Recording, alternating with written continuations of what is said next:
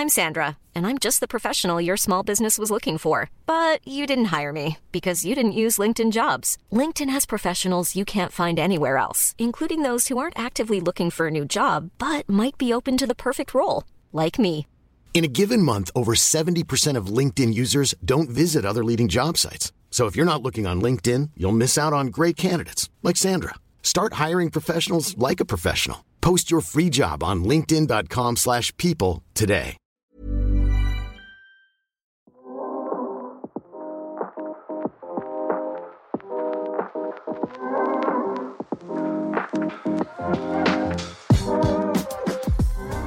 Namaste, and welcome to the Ek Women podcast. Our aim is to share stories of immigrant and culturally diverse South Asian women with unique experiences who've achieved success, often against all odds. We hope their stories will inspire you to navigate your own journey. Just a heads up. We recorded this episode during the pandemic and have retained all the relevant references. Our guest today is author, columnist, and yoga guru Ira Trivedi. Chosen as one of BBC's 100 most influential women in the world in 2017, Ira is a truly global South Asian who has lived and worked in four countries, nine cities, and three continents. She moved to the US as a kid, and after completing high school in Virginia, she did her undergrad at Wellesley before getting an MBA at Columbia.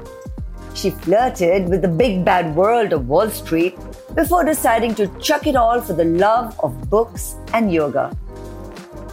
Ira has written many fiction and non-fiction books that have been translated into several languages. She also contributes to publications such as The Telegraph and Deccan Herald. Her writing generally focuses on issues of women and gender in India. Ira has won accolades such as the Devi Award for Innovation in 2015 and the UK Media Award for an investigative piece on bride trafficking. Her dedication to yoga has led her to start a not for profit Namami Yoga to teach yoga and life skills to underprivileged children. Ira currently lives in India and has two shows on Indian television one on Doordarshan and one on India Today. Hi, Ira. It's great to have you with us. Namaste. Thank you so much, Monica.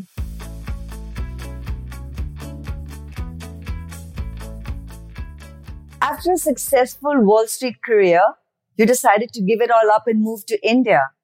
How was that transition? Um, I must say it was pretty hard. In fact, when I look back at that, it was like the twilight years. You know, I think there was two problems when you move back to India in your early 20s.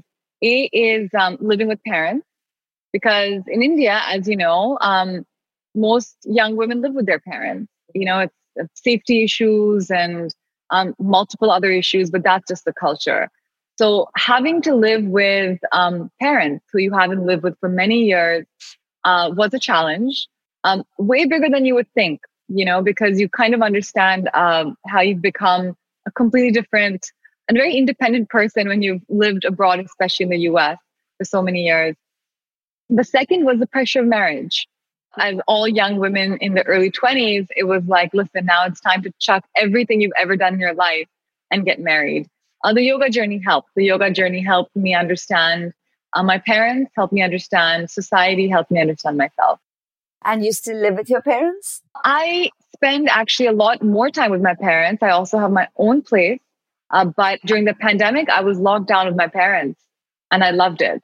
In fact, I think that my relationship with my parents reached a really, really beautiful place. Uh, maybe the most in my life ever since I was maybe a baby. You know, I really, really learned to enjoy and appreciate their company. I had friends who were just alone, you know, in their apartments and in their homes. You start valuing the people around you when you were isolated from the world. And so that was a really, really beautiful experience for me. There have been so many different, as you say, reactions to people being left alone during the pandemic. I mean, I spent it all by myself here in my studio in New York and there are lessons to learn. How did your experience in the US compare to working in India? So I spent my junior high years in the US, um, junior high and elementary school, and I found them very, very hard. As sort of someone not speaking the way the other kids did, not dressing the way the other kids did, not eating what the other kids ate. It's even harder when you're in fourth, fifth, sixth grade because you're still so young. You really are quite innocent at that age. Then I had to transition coming back to India after being quite Americanized. That was a whole new transition of its own, coming back to very patriarchal culture where skirts had to be a certain length. And then coming back to the US, uh, in college, I was very happy to be in an all women's college, Wellesley. And that was a beautiful experience because I felt that Wellesley, being a woman of color, was something to be celebrated. And being amongst women was something to be celebrated. I realized the value of that experience only later, a place where you could be totally free, you know, where all of these shackles suddenly were no longer existing. So college in that way was amazing. So I have two sisters, both were at MIT, you know, and at MIT, my God, they had these really, really difficult experiences. And I had this beautiful, blissful college experience. And then I think Columbia Business School, where I was at after, such a highly intellectual place that, you know, when you are at these places of high intelligence, I found myself again in a very, very open place, especially New York City, very diverse. So I didn't feel those boundaries again, you know, so Wellesley really sort of helped just gain strength and confidence. And then coming back to India as, an adult woman, uh, of course, there's challenges, but it's it's kind of I guess life is like that. At every stage, you learn something. You know, every stage there's some boundary of the self to be crossed. We're living in times now where women of color are really trying to find their voice and speak out. How was it working at the bank that you were working at? Wall Street's dominated by white men. I mean, there's just no two ways around it. You know, I mean, I think even till today, if you look at the number of banks, women in high ranking positions, I mean, the glass ceiling was, I think, invented at Wall Street. I didn't have to contend with that for too long because I didn't really stay too long. If I had, I'm certain there would have been more challenges. In fact, I was wondering if that was probably a trigger point that brought you back to India. It was just boring. I just didn't see the point of it after a while. I said, I'm already a writer and I was publishing books and and I kind of um, had saved up enough money. I remember I said, when my bank account hits X, I'm going to go back. And for many, many years, I survived on that. You come from a well connected family. Did that kind of help you to start out in India, or it was really not a factor? Not really. Maybe actually being well connected actually doesn't work in your favor. In fact, it's the opposite. Like, oh, why is she even going into yoga? This is not a field that uh, girls from well connected families go into. Writing, is that your hobby? They expect girls from well connected and well educated families to sort of do other things, like maybe uh, go into the government or the bureaucracy, or perhaps, you know, um, go onto Wall Street, be a banker. We marry someone of the right kind. And, you know, yeah, so it actually makes it harder and more challenging because I think you come with a very, very um, set community, society, world that you are expected to live in. You're culturally kind of um, molded into that, you know, ever since you're quite small, that uh, this is the kind of uh, person you should marry. This is the kind of life that you should lead. So when you try to break out of those barriers and do something which no one in the family has, uh, then it's always difficult. Like my grandmother was a writer uh, and she wrote so many books, but she was never treated seriously as a writer because it's like, oh yeah, she just lives at home and writes books. And then it's only after she passed away that people recognize that, my gosh, she was a very, very talented and prolific writer who wrote stuff of deep value.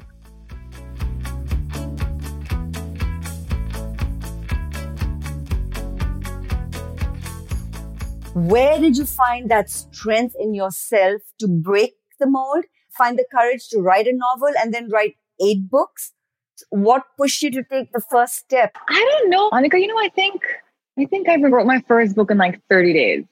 I could not imagine now writing a book in 30 days. I can hardly write a page these days. You know, one page requires such immense focus and concentration at that age, it seems so easy. You know, I, I discovered the talent of writing actually when I was at Wellesley. I remember that people would struggle in the library for hours and hours, and I would just sit and write. When I wrote my first book, I was 19. I told myself if I write 10 pages every day for 30 days, that's 200 pages. That's a whole book. How difficult can it be? Mm. Uh, and if I write one page an hour, that's only 10 hours. And I actually did that.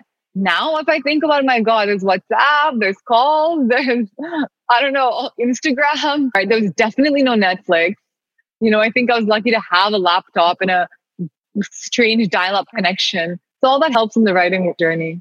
You say that, but you've written eight books. So you, you still, I think, find that uh, discipline. India in Love, one of your books has received many accolades. How long did you research for it? And do you believe Indian women can benefit from the views you've expressed in that book?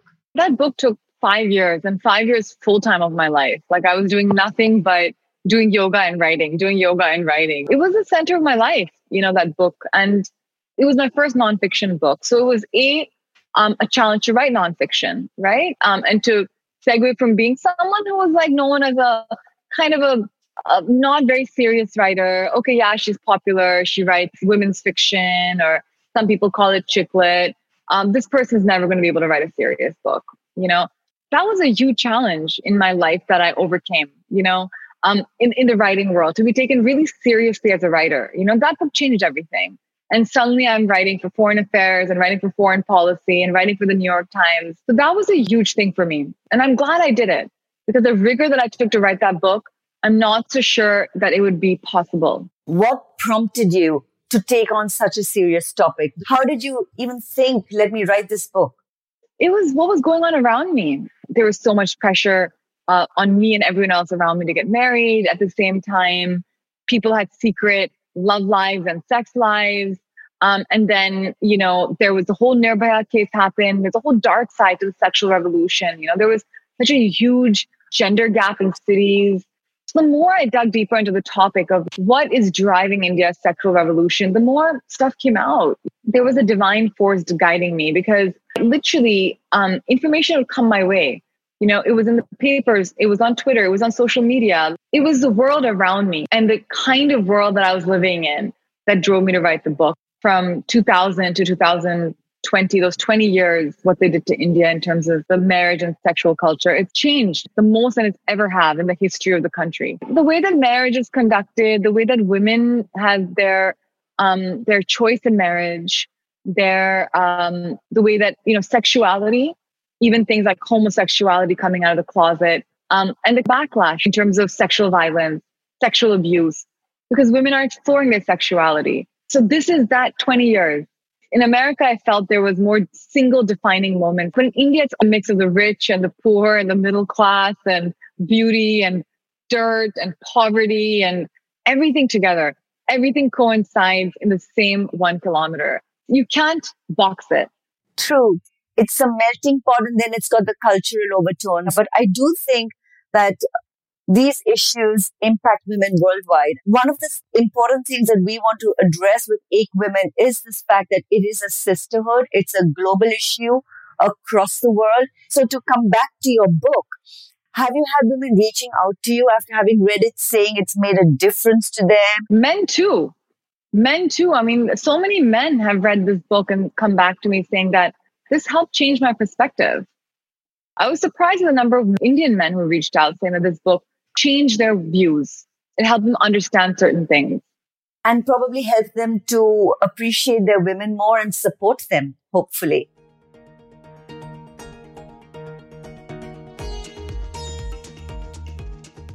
Why do you think there's so much talk about rape in India and why is it so brutal? It's a brutal country. From a young age, you know, humanity is treated brutally. Like, then I think Delhi Crime, a Netflix show, it's actually a really good show. That's the reality. There is extreme poverty here. There's also this very beautiful, genteel, spiritual side of India, which the whole world turns to. There's also this, you know, you know, these men are treated brutally from the day they're born. So they want to inflict that kind of brutality. Do you see a silver lining? Do you see it changing? And maybe women will find more strength, especially based on your research. What do you think is the strength of the Indian women? I think there needs to be chaos for there to be change. The ocean churned, you know. This is one kind of it's time, right? All of it has to happen before you become clean again, right? This is those two decades where it's happening. Uh, and there's still so much change, right? Legal change has happened. Um, women's uh, stories have come out, right? Like, look at the way media has changed. Bollywood has changed. Every medium is changing.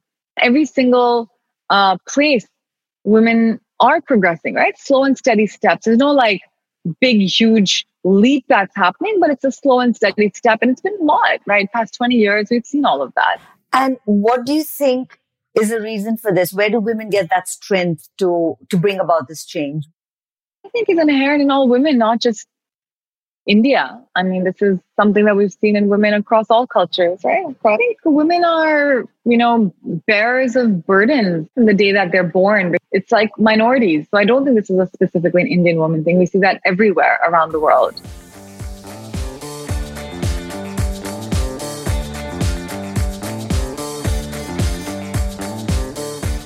There's a Netflix show that is currently popular globally called Indian Matchmaking. I don't know if you've seen that. What word of advice would you give young women about arranged marriages? Do you believe a woman needs a man to complete her? I think um, all marriages are kind of arranged. The way that arranged marriages happen, the way even love marriages happen, it's like destiny provides those circumstances where um, either you don't feel like you have a choice or you don't think that you have a choice um, and you take that decision. I mean, marriage is awesome. Like, I have nothing against marriage and I hope to be happily married, you know, one day.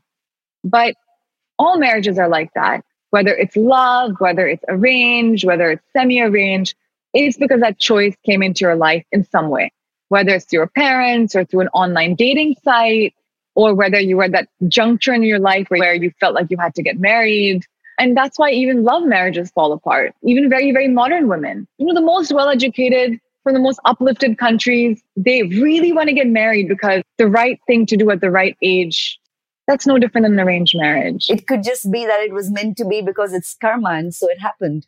And many people will tell you that who've been married. They said that moment in time, it's what I thought was the right choice, especially my mom's generation. At 19, I didn't know my parents just made me marry him. But you know what? It was the best thing that happened to me because he's such a.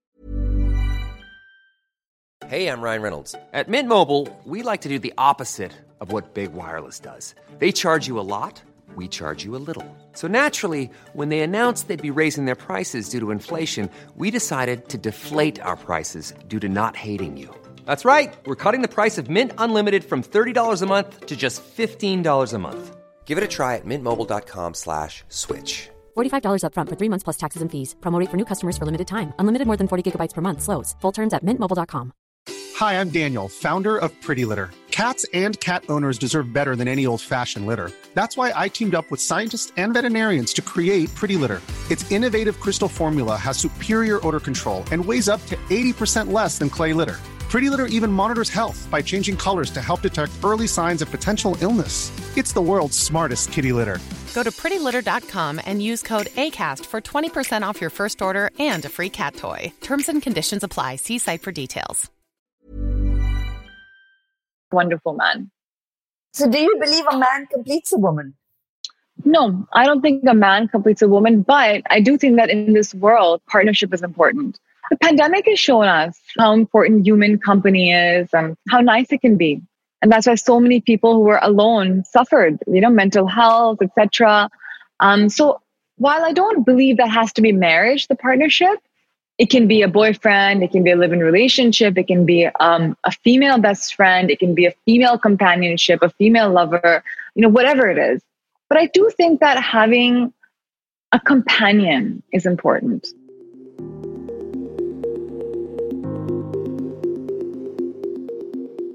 From someone who played squash, how did you find your calling with yoga? Initially, yoga sucked. I'm not going to lie to you when my parents would say do it or whatever it is. And, you know, and it would just be so boring. And there'd be some instructor coming over and he was really overweight. And then he would just fall asleep and start snoring during Shavasana. And it was like a whole unpleasant experience.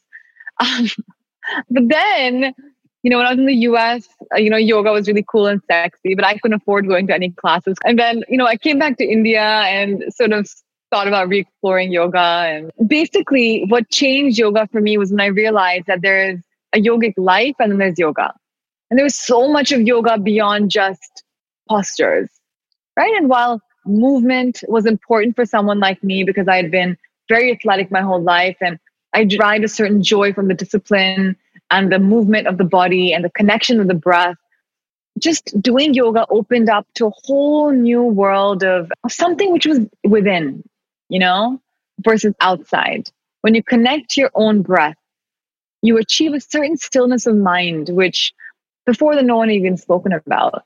I think for a 20 year old, meditation is not so easy. Yoga is easy. And during that yoga class, you can experience moments of meditation. That's what I found yoga really, really interesting then.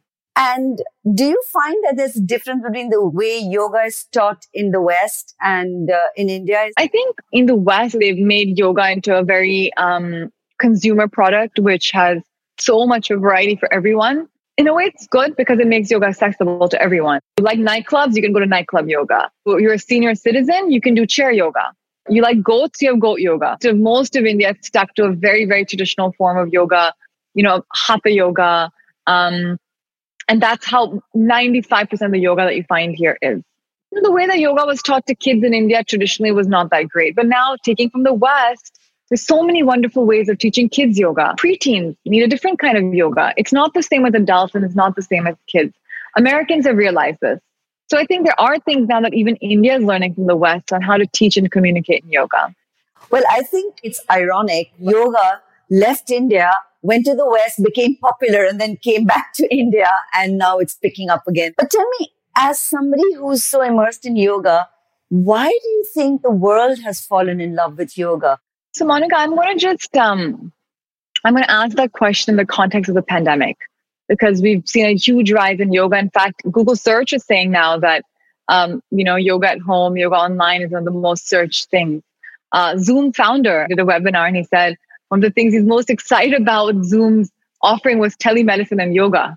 First of all, yoga is magical and has immense benefits, right? This is something that we all know and has attracted and drawn people to yoga, especially once they experience it especially in the time of pandemic, what has happened is that um, people need it more than ever before, right? During a lockdown, when you couldn't go to the gym anymore, when you couldn't even go outside anymore, when you didn't have access to a park or a basketball court, or you definitely didn't want contact sport because that's not social distancing, you know, what do you do then? Then you can do yoga alone by yourself. You don't even need a yoga mat. And now it's all online. I feel as if online yoga, it's, like the best experience. The world will go back to physical yoga because as a first experience, it's very nice if it's a real live, it's a real physical class because a teacher is there. They can guide you. You have an environment to support you. But anyone who's done even a little bit of yoga, they can come online and experience equal benefits and easier to do, cheaper to do, more efficient. You just click a button, more access. Even I got more access to so many teachers that I love. I'd have to pay thousands of dollars to attend a workshop with them. Now they have online workshops at a fraction of the cost. So even as a teacher, it's opened up so many doors of learning. Um, I, as a teacher, have been able to go out there to so many people. That said, actually, today I was missing teaching a real class. I said, man, I would love to make some adjustments. I'd love to feel the real life. So it'll be there. I think in the form of special classes, retreats, it'll always be there. But daily practice, 365 days a year you online.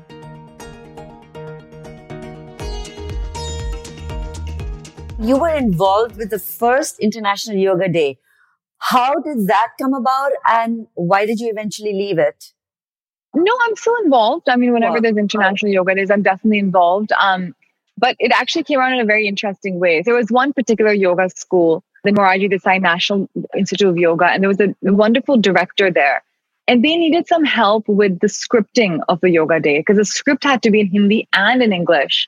And it had to be in an exact specific length to match the criteria of the Guinness Book of World Records. Because I knew him and because I was adept at both languages and I was able to teach in both languages and I was a writer, I could script things in the correct way. So that's how I initially got involved. And then I just ended up being very closely involved in that program.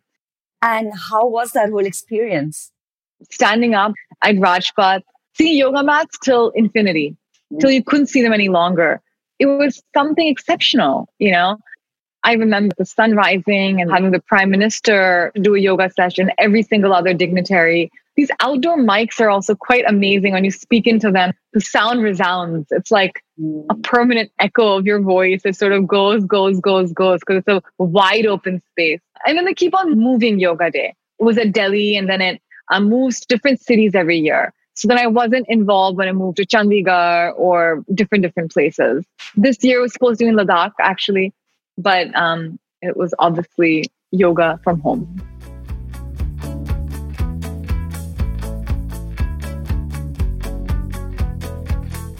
You promote yoga therapy. How can women in particular benefit from yoga practice? First of all, I think women's bodies, they're more gentle than men, more fragile, right? A woman has less strength, um, less muscle power. The physical structure is different. And I think for that, yoga is very tuned. You know, you're using your own body weight to do most of the exercise. Number two, a lot of yoga asanas are aimed at the health of the endocrine system, hormones. What happens is that a woman's body goes through lots of changes all through life. You know, in your teenage years, there's puberty, then there's pregnancy, then there's menopause. Right? A lot of significant changes happen at different stages in a woman's life. And I think having a very strong endocrine system helps. And yoga posture will specifically focus on that. And then, of course, so many yoga asanas focused on just the health of the reproductive organs, right? A woman's reproductive system is a lot more complex because she gives birth. That's why prenatal yoga, postnatal yoga, so important. Any exercise is good. It's like going to a doctor, it's like going to a GP. But when you need specialization, you go to a surgeon, right? And yoga is like that surgeon. It's a speciality. And why would you not go to the best surgeon in the world if you could? Why? If only people knew these benefits that accrue from doing yoga, they could start it at such a young age. It's important that it's taught to young girls in school, and it's not because it's considered a religious thing. What's your take on that? I think we've gone pretty good. I mean, one program that I make sure I do every International Yoga Day is on DD Urdu. This is me making sure that yoga is perceived for all religions. I recently did a program and there was three students from Pakistan in our online studio. It's soft power.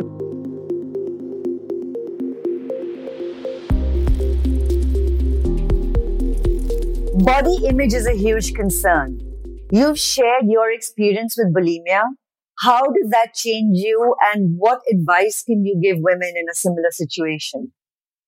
I really worry for the young women of today who are going to be older women of tomorrow. I don't know what's going to happen to the young women growing up now with Instagram as their mirror, you know, where every moment you're photographed.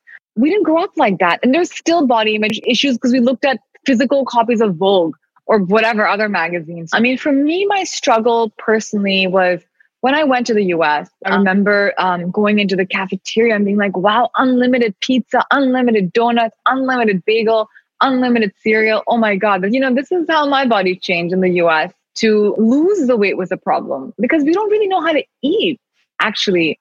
Learning how to eat is something I think is as important as learning how to spell and learning how to do mathematics. I hadn't been taught.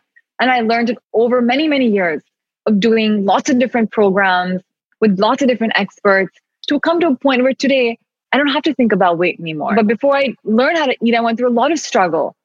Bulimia was so common. You know, when I was in college, everyone had an eating disorder. India was much better. If you meet young Indian women who hadn't left, it was much healthier. And it's not the same in India anymore. Now there are probably lots of eating disorders. When we talk about women and women's health, there's also women's mental health. And um, that leads me to the whole Me Too movement. You've been very vocal about it. How can a woman be taken seriously without facing backlash from society? And how did you navigate this challenge to your integrity? You know, um, Monica, I think the Me Too was a very, very powerful movement across the world. And the way it erupted in India was um, unexpected, but in a way completely expected too. You know, it was a need of the moment because sexual revolution and Me Too was really part of it. As someone who was speaking up for women's rights, and I felt it was really my duty to participate. I think every single woman in India has been part of it. And I don't even think they realize that this is wrong. It's like now I realize, oh, what was happening in school was wrong. This is not normal. For boys to treat girls this way, for male teachers to treat young students this way, it's abnormal, but you don't realize it then. There was a huge backlash in India against the Me Too movement by men, by so many factors of society, just like there was in the US. You know, it's patriarchy at play, right? When women try to rise up, there'll be many forces, even women themselves, who try to put you down. So, how can men help balance this gender equality discourse? Men play a huge part. If men didn't participate, there's no conversation. And men have. Men are fathers to daughters. Men are husbands to women. Men are brothers to sisters. And men play a very, very important role, and they will continue to play a role. Many men have been supportive, and the more men we get on board, the better it is.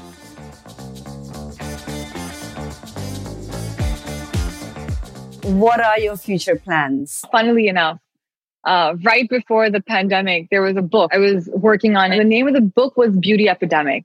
It was about the epidemic that is happening around the world in different places with the way that women looked becoming so important. It's so weird, right? That we're in the 21st century where women are more liberated than ever before. But in some way, there's never been more pressure to look good as there is today because of social media. You know, what we spend on diets, on beautification, in salons, in everything is so much more. But unfortunately, there was a pandemic, a real life epidemic with the coronavirus. And my book took me to eight different countries like Iran, Korea, Brazil. I have like all the oh, top rated coronavirus countries. So then, you know, the book is on hold for some time. Let the real pandemic sort of run its course and then we can talk about the beauty epidemic. I don't think I can even title the book Beauty Epidemic anymore because no one's going to treat it seriously because everyone now knows what a real epidemic is.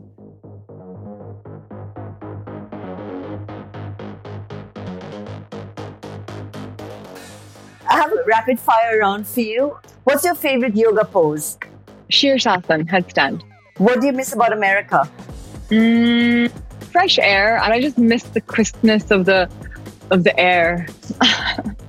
What's your favorite thing about living in India? Um, the food, home food. What's your favorite leisure wear? Uh, yoga clothes. Drink of choice? Uh, tea. Kebabs or tikkas? Neither. Vegetarian. Unless it's a veg beetroot tikka, maybe. Favorite pizza topping? Mushroom. Do you want children? Yes. Favorite Bollywood movie? Gunjan Saxena. I really loved it. Ira, on behalf of Ek Women and my colleague Medha Jaishankar, thank you for being a part of our show. It was fascinating listening to your journey and discovering your different avatars. For all our listeners, you can catch this and other episodes on Ek Women's Facebook and Insta pages. Thank you. Namaste. Thank you, Monica. Thank you.